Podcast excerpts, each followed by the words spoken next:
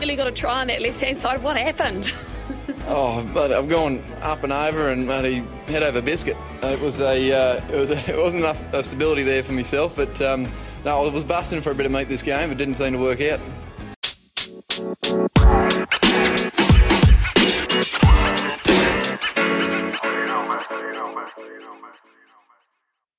Hello, cheers, and welcome, welcome to the Scrum of the Earth, the podcast that offers news, results, predictions, and as it turns out, some really cool interviews.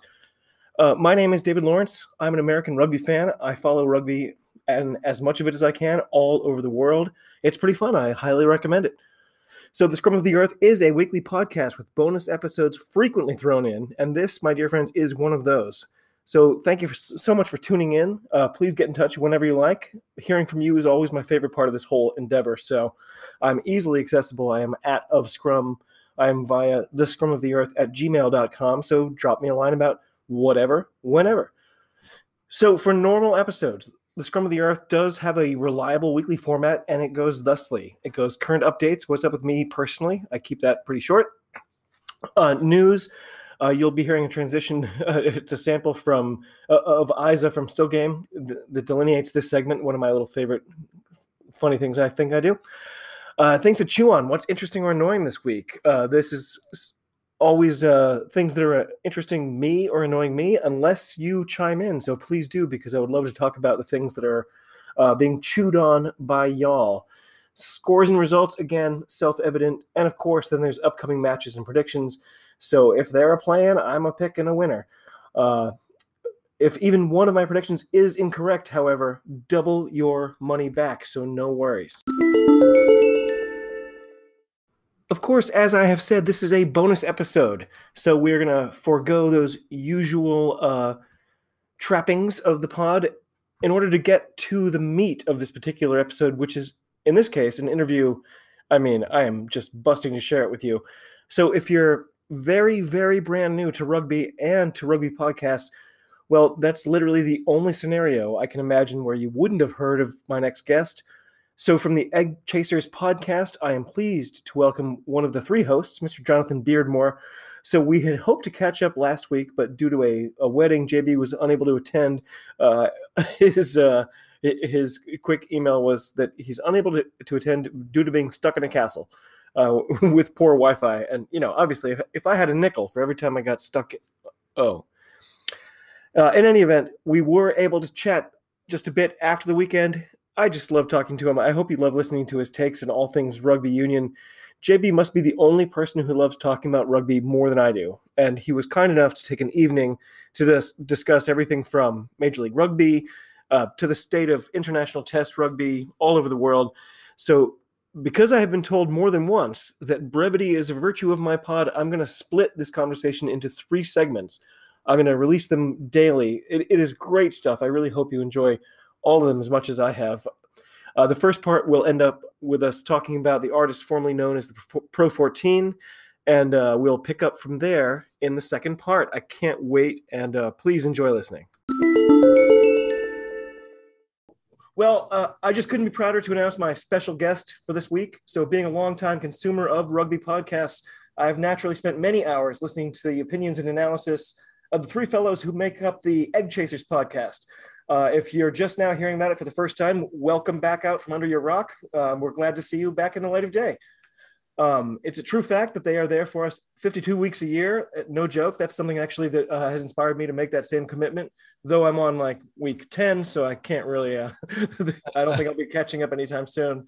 So the Egg Chasers podcast uh, is a pod, according to its own description, that takes neither the game nor itself too seriously. Um, of course, I'm thinking if you were to break down what uh, the talk between Phil, Tim, and the man I have here today, I'm guessing that what Phil and Tim get what 15% each, leaving you maybe 30. Is that fair? About that. so th- this man is, of course, the lovely and talented, the irrepressible Mr. Jonathan Beardmore, here courtesy of, of himself and perhaps on behalf of the Egg Chasers Rugby podcast. Thank you for slumming it today. It's really huge for me. Is it all right if I call you JB? It's absolutely fine. Absolutely fine. And and thank you for having me on the Scrum of the Earth podcast. It's a real honor. Thank you. I wonder if the uh, the title I came up with is the best thing about it sometimes, but we'll see. it's probably better than Egg Chasers, surely. you know, so Egg Chasers was the first, or no, the second pod I found. I think the rugby pod, when you just literally Google those terms, that's the one that comes up most. But uh, never didn't didn't stick with that one. It's it's you guys, 52 years, weeks a year for for years now. When did uh when did the pod actually start? Was it a t- was it a Tim Oh. idea? Was it a you idea? Well, I can tell you actually. So the reason it all happened is because I love the NFL. Mm. And about 10 years ago now, I was watching NFL and I was really getting into it. And you can't get any good NFL coverage in the UK in the same way that you can in the States. So if you're in the States, you know, you can read about it in your papers, you can turn on ESPN, you can do all, you know, you've got a lot of coverage of, of, of NFL. And the only way that I could get my NFL fix was to start consuming podcasts. And this is in the days of podcasts. So might even be think, thinking like 12 years ago now. Oh dang. So Yeah. you- I'm thinking Bill Simmons. You probably listened to, and uh, Bill Simmons. Do you know Ro- Ross Tucker? no. So Ross Tucker is a guy that I used to listen to. But prior to him, who was the black coach of the Arizona, Arizona Cardinals who went absolutely spare in a press Oh, conference? oh, oh, uh, Dennis something. Yeah, Yeah. yeah. Well, they were who we thought we were. Yeah, Who was that guy? Um, Dennis. Oh, I can't remember. Anyway, his son right, Classic. Was doing the ESPN podcast. And he's a bit of a strange fella anyway. And one day he just disappeared off the ESPN network to be replaced by what, uh, Ross Tucker, who I still listen to now. Uh, because from what I could tell, he got done for, I'm not sure what it was, a, assault and battery or something. Anyway, got locked up and never heard of him ever again. oh, Anyway. De- Dennis Green. That's it. Dennis Dennis Green. Green, that's the one. Anyway, that's uh, a bit of a sidetrack there. Yeah, so I was doing, uh, I was listening to these podcasts, and then all of a sudden I was playing for Broughton Park, and Tim Cocker shows up, and I instantly hit it off with Tim. Literally, as soon as he arrived, I shook his hand. Um, we paired up together for a drill, and that was it. We were just mates. And eventually, I found out he was a radio presenter. Ah, And from that, I said, look, mate, you've got to get into these podcasts. And he wasn't overly keen because he's got a really successful career, particularly in, well, at the time, particularly in indie music. Like ah, this is, this is I had no, no idea. Yeah. Oh yeah, massively. So it, there used to be the case back in the day that if you took Tim into Manchester, particularly if there was a Manchester band, there's a good chance that Tim would be more famous in those settings than the actual band would be. Like ah, he, he, he, he was a real big uh, uh, big deal in XFM.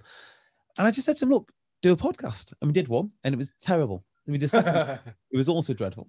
We did the third on my kitchen table, couldn't put it out. And we tried again for fourth, and it had me, Tim, Phil, and a guy called Blake. Ah, He was a rugby league guy, but he disappeared after three episodes. a rugby league guy. That was we just carried on doing it week in, week out. So that's how it all started by sneaking into XFM in Manchester. Uh, That was how long ago? Wow, that's a good question. I think it's nine years ago. Some people say it's eight years ago because we duplicated a season of Egg Chasers. So there's two season sevens, I think. Oh, oh, that's right. I've heard you guys talk about that. So Yeah, We're not entirely sure. I think it's eight years now. so, so I'm trying to think how many Lions tours does that cover for that you've done on the pod? Is this the, the third? Yeah, no, no, no, no, the second. The second, right? yeah, we did the New Zealand one, and prior to that, oh no, we we've done, yeah, two. Yeah, yeah, yeah. You're right, two. Oh, okay. So uh, here's an easy one for you. So what's been the best part about doing this pod all the time?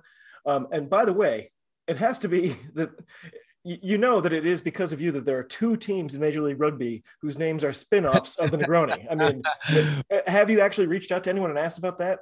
No, we not, and we need to ask about that, don't we? Like when we heard about the Gilgronis, we couldn't, we could hardly contain ourselves. It Uh, has to be. I don't know anyone who drinks those. It has No. to be. It, it's, uh, it's, it's an amazing coincidence, if not. But we will, we will have to check. There, there was a period of time when I was almost certain that Austin Healey was listening to Egg Chasers in the early days, and then writing his column based on what we said. Absolutely certain. I mean, I'm sure he'll deny it, but he wrote one column about Steve Diamond becoming England coach. And he wrote another column about something which we said the week, week before last. I'm like, he must be listening. Although Austin's a very bright mind, I'm sure he can come to his own conclusions without our help. so I, I- I do have to wonder. So, do you actually ever watch Major League Rugby? Is it is it available? Is it easy to catch? Do you have to bend over backwards to see it if you want to? Um,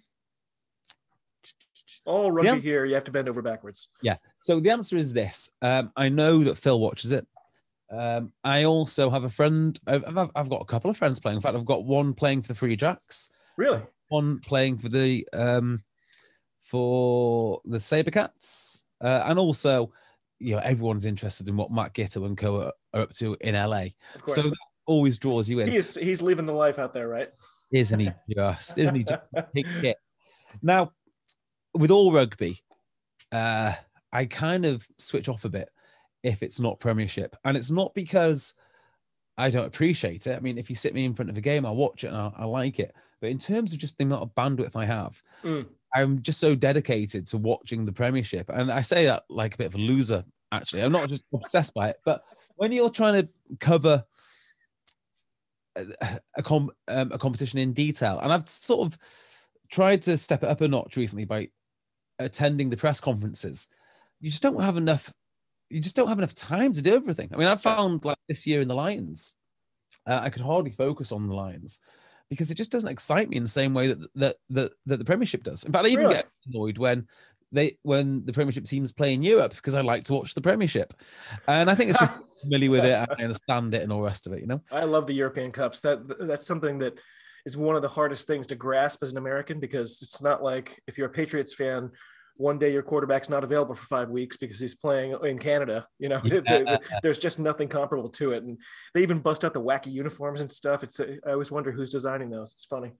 Yeah, yeah, yeah. Completely agreed. I mean, Americans must find it particularly um, annoying, and actually, I think that the club owners do as well. So there's a, a duality to this. So as an American, you look at this like, how are you putting this product out and paying these guys, and they not show up? Yeah. That is just bizarre, isn't it? And you're, si- you're signing some of them knowing that too. You're giving big contracts saying, yeah, you'll be here five times this year. Yeah, yeah. And I think the club owners are equally befuddled by the whole thing. They're I'm paying Stuart Hogg how much money, and he's going where, when? Yeah, but yet they do, it, they? They do it. Uh, I think that's something which needs to be grappled with. Actually, I mean, is that something that screws the fans though? Uh, You know, because maybe you, you buy your season tickets thinking, I can't wait to see Stuart Hogg, and then you see him three times. yeah, it's a hard one, isn't it? I, I think to a certain degree, as a rugby fan, in the UK at least, you just have to sign up to that. You just got to sign up to the fact that you're not going to see all your best players all the time. Now, football, as in soccer, do it a little bit better because yes, they have international breaks, but the national the club teams don't play, so you don't really miss those guys. Mm. Rugby has to grapple with this because I don't think it's good enough uh, not to see Owen Farrell or George Ford or you name the player, Dan Dan Biggar. Uh, this is why people go watch the go go watch the team. Mm. It's the money. Well, this last year too, because of the pandemic and the okay, you can only play people this number of games. There was some real, you know, throw in the towel games where co- coaches were like, "Nope, you're getting the C guys." Yeah. sorry, sorry, can't do it. I, I don't I can't even think of an American equivalent for this where you throw certain get you just don't do it. No, the, the NBA has that thing now with, with the traveling, and, and when they started scheduling back to back games, you know, Gregg Popovich and these coaches were like, fine, Tim Duncan's not getting on that plane because uh, I'd rather he rested his knees.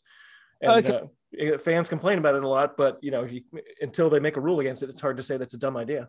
Yeah, abs- absolutely right. And you know, certainly from a player welfare point of view, there is a rule in rugby. I'm sure it's buried somewhere in the Premiership regs that you have to play your strongest team. Mm. There's definitely a ruling like that in the Premier League. But ultimately, you know, rugby is a, a, a- a sport with player welfare issues. Can you imagine NFL teams playing, you know, with a four day break? You can't. Yeah. can you? I mean, they just added another game to the regular season. This uh, this coming season, there's going to be 17 games. The whole thing's going to be a little wacky, and all Yeah. all stats are going to be thrown off after that for sure. Oh, yeah, of course, because the stats are done on the length of, the length of a regular season. Yeah, and if you're only playing 16 times, one more is kind of a big deal. So. Yeah, massive, massive.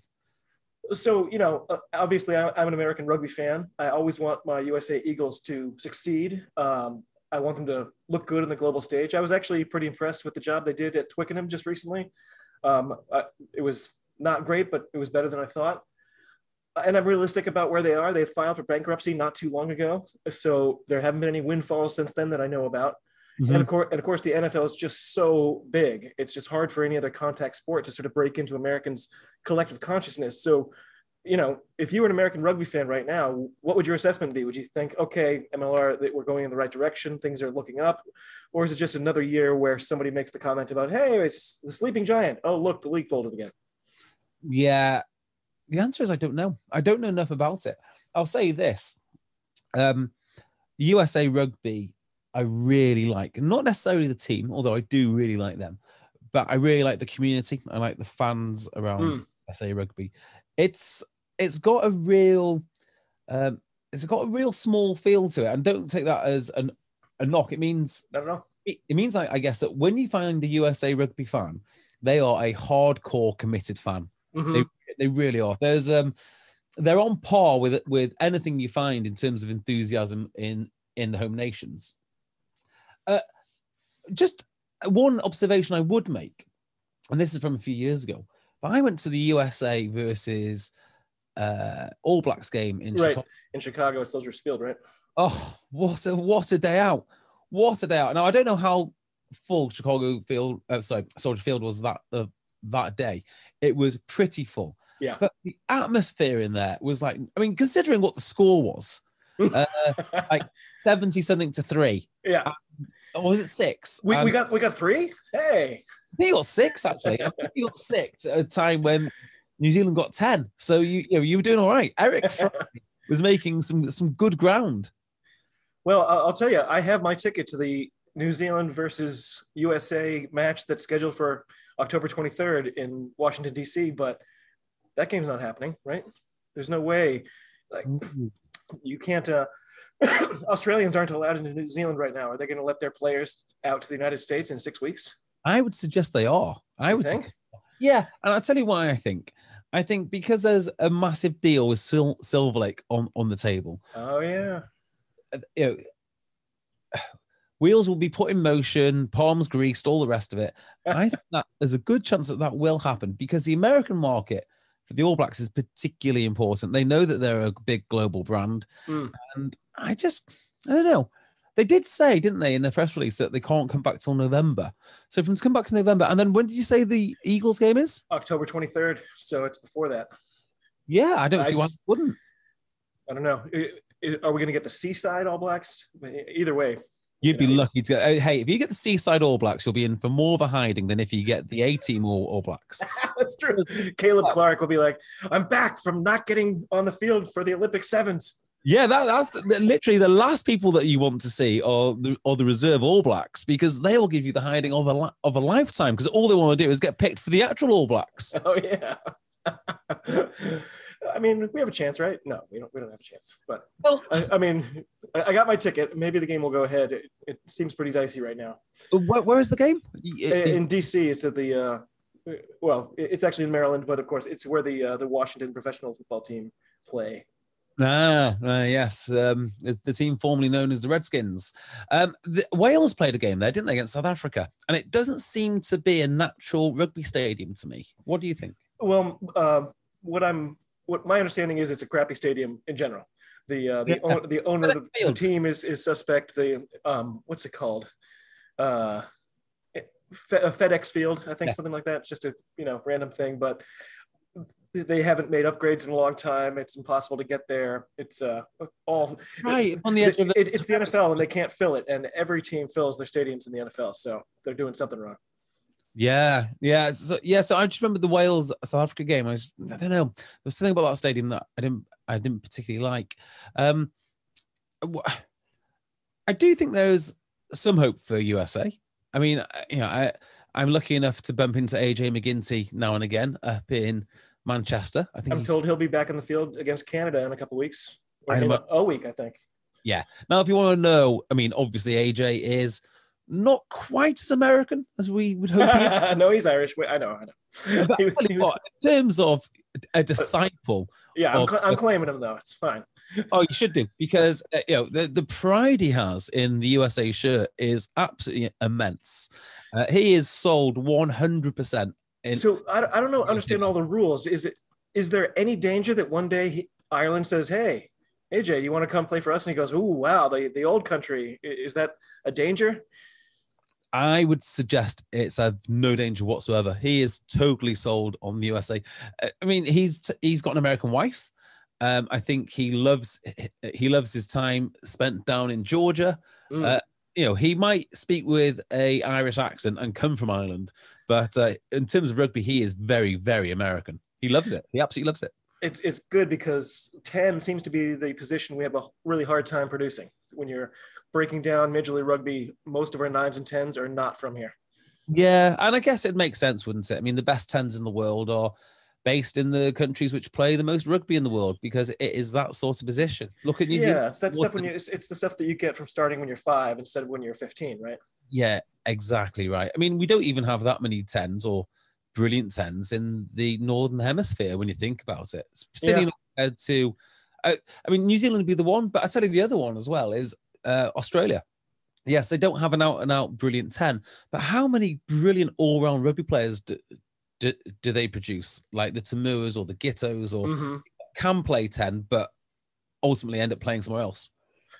Australia's uh, they're a tough one. I feel like uh, they're in a, not in a good place right now, and uh, I think the, the the rugby championship's going to bear that out. I think they, after squeaking by France, I just this is just my take. I feel like Australian fans were like, "Hey, we did it. We're back. We beat France.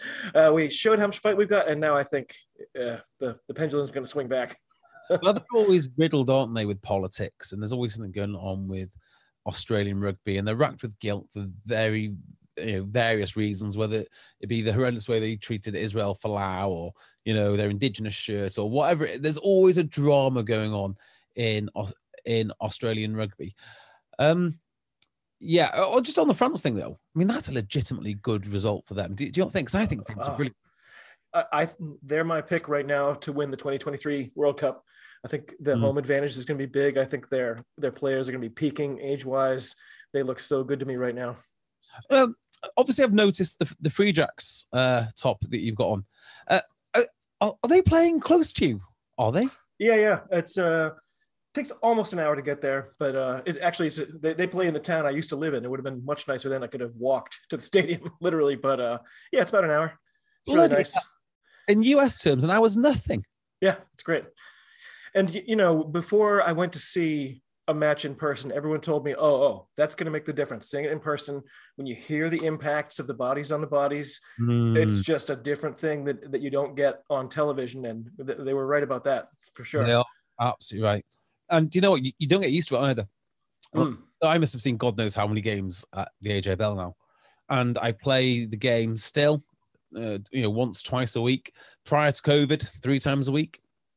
And you go to the stadium, you go to the AJ Bell. Like after, after COVID, my first game back watching live rugby was Bath versus Sale, and the first impact it just reminds you how hard these guys play. Yeah. Bloody hell, bloody hell, they are brave.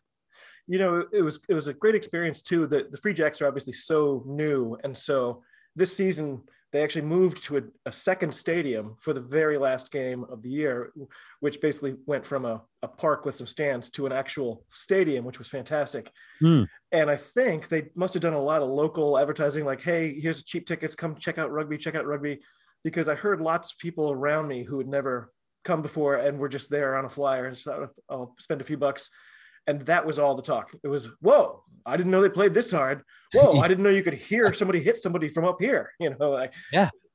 it really made an impact. It was really cool. I don't know why, but New England. I mean, it, is, is that correct to say it's the New England Free Jacks? Is it? Mhm. Yeah. Okay. Uh, Yeah, don't li- know- like like almost all teams, uh, they call them New England and put them right in Massachusetts, and none of the other New England states have a chance. So yeah, yeah, yeah. That's right. They always say uh, which of the NFL teams is a combination of states. New England, of course. yeah. Um, Well, well, the, the better thing is uh, there are two NFL teams that have the word New York in their name that neither practice nor play Yeah. in New York, and there's one team that does play in New York that doesn't have the word New York in their t- in their name. Is that is that Buffalo? Yeah, of course. Yeah, yeah, yeah. yeah. Uh, yeah I, I don't know why, but New England does seem to me like a very rugby-ish place. I don't know if it's got a, a massive history, but it just feels like the Free Jacks are going to do well. I hope so. You know, it, it it's a small league, so like anything can happen. And of course, they're constantly rotating people out. You, you, we we get retirees from Europe and from uh, from the southern hemisphere, And sometimes, you know, Ma- Nonu came here and just destroyed everybody in front of him. But then Matthew Bastareaud came to New York and pretty much just ate hot dogs, I, I think. So Well, I mean, no difference to when he's playing for France. That's they, they, they played him at, at 15 at one point, too. It was totally bizarre. I think there must, No, have been a, right? there must have been a translation problem. like the Matthew Bastareaud thing, he gets a lot of stick. But uh, I was lucky enough to chat to Matt Giteau about him. Mm. And he just says that because he's such an unusual guy, he can do things that no nobody else can. And he's absolutely right. I mean, I can't think of a of an of an American equivalent, maybe like a LeGarrette Blunt or a Jerome, like Jerome Bettis, something like that. On the bus. Yeah, but like he, the, you know, Giteau's right. He in certain situations, um, Bastareaud is unstoppable. Uh, he's a unique talent. Not very many people are his size, with his explosive power and his hands as well. It's true. And I got to say, watching as much rugby as I can, France is the so the league I can't follow is the top 14. I have found just no way to follow it at all. Okay, Uh, and I want to watch those games. You know, listen to people talk about it, and just the French attitude is so much different. With the uh, there's no respect the kicker. They're like, okay, time to bring out the marching band, and like, and it's funny because here they're trying to do the more traditional thing. So you go to the Free Jacks and they get the respect the kicker, everybody quiet thing, and I'm thinking. It's one or the other, right? But you should pick early on because yeah, I like the idea of hassling the kicker. I think that's why they call it home field advantage. You know, so I- you- right. it's, not, it's not golf, it's not tennis. Come on.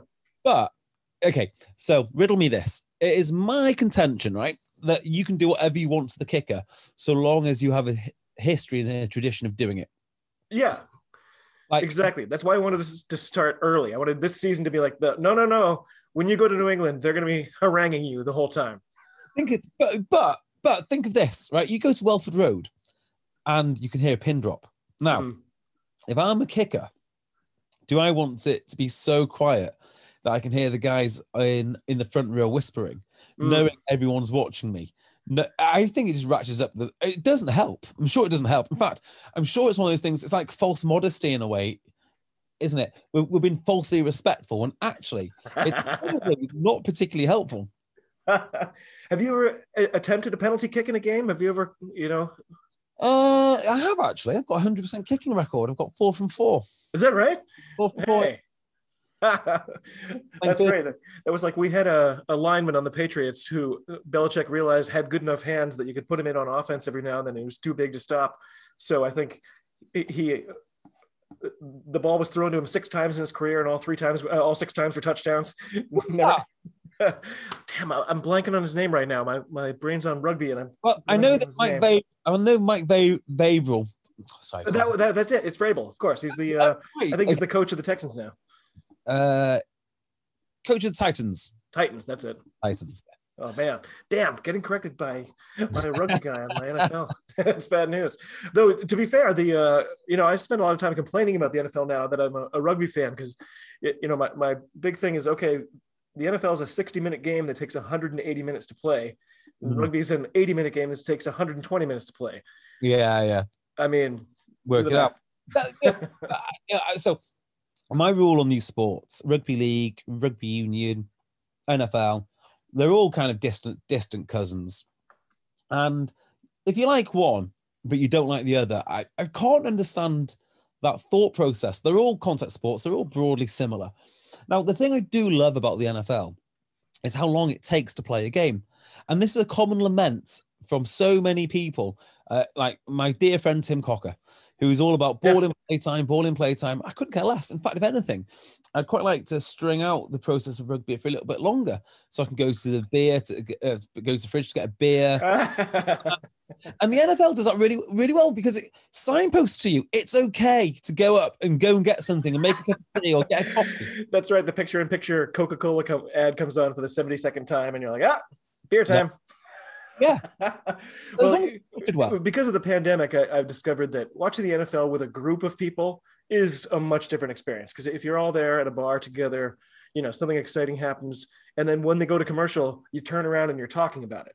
But if you're sitting at home and your wife doesn't care about football and you're watching a game, woo, it is an unwatchable product. The danger of that is you're talking too much. So we did um Phil and I did a tremendous day out in Philadelphia, and I had no idea Sunday drinking was so big in America. I just had no idea. Around Um, football? Oh yeah. Oh yeah, and thank God the Eagles were playing away. So we're in Philadelphia. Eagles are away. They might have been against Chicago. I can't remember. Oh no, they were against uh, Kansas. And I mean Kansas City. yeah, so you know, obviously they'll you know they'll they'll run a play, and then it cuts, and then you're talking, and then half an hour later you have no idea what is going on because as soon as you get into that talking mode about sport, it's very hard to follow the rest of it. it's, true. There's uh you can sign up for the NFL's League Pass thing, and that gives you the option to watch back the, the full broadcast or the condensed game, which is just every single play. Yeah, it's cool. It, it- it's jarring, though, and it takes like 42 minutes for the whole game. And the fact that there's no break in between plays is like, whoa, whoa, whoa, whoa. It's, it's very strange to watch. Yeah. They almost need a, a happy medium. So just answer me this a, a second, if, if, if, don't mind me asking. Now, as a USA rugby fan and someone who wants the MLR to grow, do you think it'd be better if it just grew in one area? So there is easy enough population and wealth, for instance, for rugby to grow its own professional league in just Texas or mm. just California. I mean, California, fifth biggest economy on the planet, right? Do you not think it'd be better for him just to do it there? So you know, there's lots of local rivalries. You know, you can get to home and away games relatively easy. Or do you think for American sport to be successful, it has to be nationwide? So I would like to see what you're describing at the club level. I would love to see a huge sort of club system in California and Texas and these places that are sort of factories as much as they are at all here for rugby. Uh, and then those rivalries could then produce the players who are better, who then might have an attitude about where they're going, you know, in MLR. But I do think the thing about the NFL is you could pick any city in the, in the United States right now. You go there, go to any store, a TV will be on showing football highlights or somebody talking about football. Um, there will be paraphernalia on the walls. Like it is 100% pervasive and you just can't even escape it. Like uh, it, it used to be that I used to look forward to Monday mornings to watch the highlights on ESPN, but you already know all the highlights by the time Monday morning rolls around now because you, you just can't escape it. Um, so I think, I mean, I doubt rugby will ever compete at that level because it's got to be the biggest league in the world, I would think. But well, I don't know. I'm, I'm told so- soccer's bigger globally, but I feel like the NFL as a single league entity probably makes the most money. Is that right? Oh, good question. I don't know. Certainly, glo- I mean, I don't think anything touches soccer globally if you add all of its constituent parts together. I, I think in, a, in terms of a single league, yeah, yeah, yeah, yeah, you're probably right. I'm, yeah, I'm just wondering if USA Rugby are copying the other big national sports when actually they should be concentrating more on I don't know, the New York scene or the Colorado scene or whatever it may be, where they've already got strong foundations and they can grow a group of players. It's a really good question. I, I have an opportunity to talk to Alex Magleby, who's the one of the owners of the Free Jacks, later on this week, and uh, I think I'm going to ask him just that. He's a he's a really open guy, and I'm sure he'll give me a pretty insightful answer on that. That's a great get. Oh, he, he's awesome. How, do- uh, how, how do you run into him? So I had a, a coworker who is in the U.S. Eagles Hall of Fame. She she played in the first two Women's World Cups. She scored tries in both of them. And uh, when I first sort of discovered rugby and wanted to start watching it, she was the person I was able to talk to about it. And she's known Mags for a long time, and because she also spent years and years coaching and uh, um, has connections through Dartmouth, which is his school and stuff like that. So there, at the at the Eagle level, there's tons of you know intertwined paths because it's a it's a small group. So you're going to see the same coaches and the same people. Now, who is the Eagle who is also an astronaut? She played, I think she's played, she's a veteran, she's an Eagle and an astronaut. And I'm, she's on my list. Uh, Her name escapes me. I've got a list. I, damn, I want to know this. Yeah, yeah. Uh, uh, what was her name? She, I think she must have retired like 10, like 10 years ago now. Yeah. But uh, um, I've, yeah, I've got her. Oh, how embarrassing! I've got a list of people that I want to to interview, and she is right at the top top of that list. I mean, you got to think if you're succeeding in that sport as a woman in, in, that era when you're paying your own way to everything, you know, oh yeah, actually, maybe you have the answer to this. I was talking to her one day and I said, okay, you're watching rugby and it's it's pissing down rain. It's Bath. The uh, the field is just a total mess. Everyone is completely covered in mud, and they go into halftime, and they don't change. They come back out wearing the muddy uniforms. Not always. Why? Why, would you do that? Well, not and, and her her answer was we didn't change. We stood there on the field and got rained on. Oh, even better. yeah, I, I, was about to say because because this is this is one of my laments now. Some teams going in, getting changed, and coming back back out again. That's unacceptable. Really? Yeah. So it's a matter of pride to keep the, the the muddy thing back on. I mean, is that it? Well, I just think you know what should you be thinking about, and it, it shouldn't be let's keep warm and dry. You should be thinking you know get back out there and go for it. But you're in the locker room for what eight, 10, 12 minutes, like with the mud drying out, and that mm. seems I don't know. Yeah, maybe not. Maybe not. I mean, I would. Yeah, I look. I, I would not. I would not want to change. I'm just saying. I, I don't like the fact. That, don't like the fact. The fact that they are. It's never bothered me at me at halftime. Ah, huh, well, I guess you're just that into it, right? Yeah, exactly. So uh, I, I gotta. I'm gonna try to speed through some stuff. Um, you are not uh, a big fan of the the artist formerly known as the Pro 14. Uh, what is it? The everyone says the Ultimate Rugby. No, it's United Rugby Championship now. Uh, it's supposedly about to start, and I I have to agree. So I I do watch it a lot, but I agree that the Prem is probably a better product. But what would you do if you if they suddenly gave you the job to fix the the the Pro 14 or what it used to be the 14? Is promotion and relegation the answer? Would that do the difference, or do they need a stronger base underneath in order for that to work in the first place? Do they have an answer? yeah, so I I think it's unfixable. Uh, I'm afraid to. Um, and okay, I'm gonna get a little bit complex now, I guess, but I don't see there being a bright future for the Pro 14, and I don't think they can change up.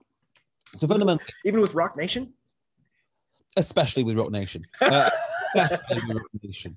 I mean, from what I can tell from Roc Nation so far, they specialize in creating athletes who are nothing more than more than divisive. We've seen in the UK them getting so the, allegedly, allegedly, there are people in Roc Nation whose job it is to run social campaigns on behalf of players. So we've got players like Marcus Rashford feeding kids allegedly. I mean, he's not actually fed any kids on, and if he is campaigning on feeding kids, it's usually out of government money. Now, there's nothing per se wrong with that, and I think it's a fairly noble cause. But you've got to understand that will be uh, ran by someone in Roc Nation. Um, there is another uh, uh, Maro uh, is becoming increasingly more more political, and mm-hmm. that because of Roc Nation. Uh, who is who is LeBron James with? Oh, I never remember the names of these. I, I broke up with the NBA a few years ago. The yeah. uh, the officiating is just too bad. And w- once the Warriors, what was it? They won 73 games, and then they were like, "Hey, Kevin Durant, why don't you join us?" I was like, "Okay, I'm all done." yeah, I mean, I just think you know, just to go off, off, off on a tangent there. I think Roc Nation is capable of incredible things, but I think what they are doing at the moment, which is trying to marry sports and politics, is absolutely abhorrent, particularly when it's for, oh. for a commercial reason. See, I haven't seen any of those types of uh, releases from them. I've gotten some of the, the stuff that just, you know, the word soup stuff about new iterations of identity and stuff that I don't really understand. So yeah, yeah, couldn't couldn't care less about any of that. Um, now on Pro 14, uh, they have a problem, which is their league is not particularly competitive, and also it's very hard for fans to follow. Um, I'll add a third problem into that, which is they're always changing the format.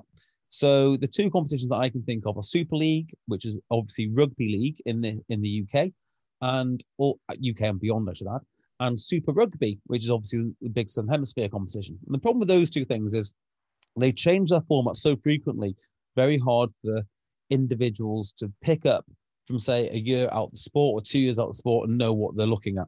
It's true. You know, if you look at the Premier League football, you just need to scan the table. You know who's good, you know who's bad. Let's go and watch a game. Premiership rugby, you know who's good, you know who's bad. Let's go and play a game. Um, the situation that they find themselves in the Pro 14 with conferences, with South Africans, with the Rainbow Cup. You just don't know what's happening from one week to the next. So, unless you're very hardcore and tuned into this all the time, it becomes very, very difficult. Now, the second thing they've got to uh, reckon with is their international commitments. We spoke about this earlier on in the podcast, didn't we? But for the Celtic nations, it's even bigger because they've got fewer teams and a more substantial amount of international players coming from those teams. Mm. And they're now starting to do this insane thing where they are taking players who are in the national team and coaxing them back into their um, club teams at great expense. So I'll give you an example. There's a lad called Will Rowlands who plays for Wasps. Yep. He's doing really well. Uh, you know, effectively he's English, and if he wants to carry on with his Welsh career, he's got to go back to Wales, and they'll pay him probably over the odds for the player that he is. Well, no, actually, that's not true. They will pay him more than the academy product that they are developing at Dragons. He'll then crowd out the the guy at Dragons, and they will um, have a situation, in in my opinion, where the union, the Welsh union, will be subsidising the salaries of all of the club players to such an extent that they that they won't be able to continue, Hmm. because across the border in England, they'll have the the, the English the, the English money, which is a very strong source of, source of revenue, and they will have the have the Premiership. Now the Premiership is loss making, but the amount of revenue that comes into the to the Premiership is continuing to rise, and that and that's important. And I don't think the Pro 14 can do that because eventually it's just going to be sucking all the money out of the unions, whether it be Scotland, Ireland, or Wales. And when that money disappears from a union, it's not the pro players that own the union; it's everyone that uh, that own that that that, um, that owns a union. So just take the situation before the pandemic. Um, England was spending more of their turnover, as in the RFU, on the grassroots game than any other Northern Hemisphere union, and it wasn't even close. It wasn't even close. I didn't know that. Yeah. So uh, yeah, and look, it's it's ended badly uh, after COVID and some financial mismanagement, but that's what England were doing. They're spending much more than the the um, than the others on grassroots. Oh, so much fun. So good. So good. So to finish up here, uh, all the links are in the show notes. Listeners, please check out Eggchasers. It's ubiquitous. It's really easily found. Uh, you'll be very glad of the rugby chat. As I say, it's every week, all year long, and that's reassuring in some ways. It's been a big part of my own week for many years running now. And JB, thank you again. You are one of a kind, and I'm eternally grateful for the chat. Uh, listeners, check out part two tomorrow and the final installment on Friday. So, once again, that about does it. As I say each week, what I'd really like is tons of input from you, the listener. Uh, please be sure to follow me on Twitter. I'm at of Scrum. You can email me at the scrum of the earth at gmail.com. If you'd like to help me spread the pod to other rugby fans, especially here in the United States, I mean, God knows we need help. Uh, you can help by sharing, sharing, sharing. More importantly, leaving me positive reviews wherever you get your podcasts seriously those positive reviews i've now that i'm starting to do this i've learned that that's really the whole thing. So uh, they are honestly the thing that makes the biggest difference. I know it's easy to kind of blow it off but please uh, take a second and hook a brother up. Uh, check out the show notes for all the relevant links and be sure to tune in for parts two and three coming soon. Special thanks once again to jb it was just such a, a treat to talk all things rugby because that is what i am here for. Talk to you all soon. Cheers and be well Here,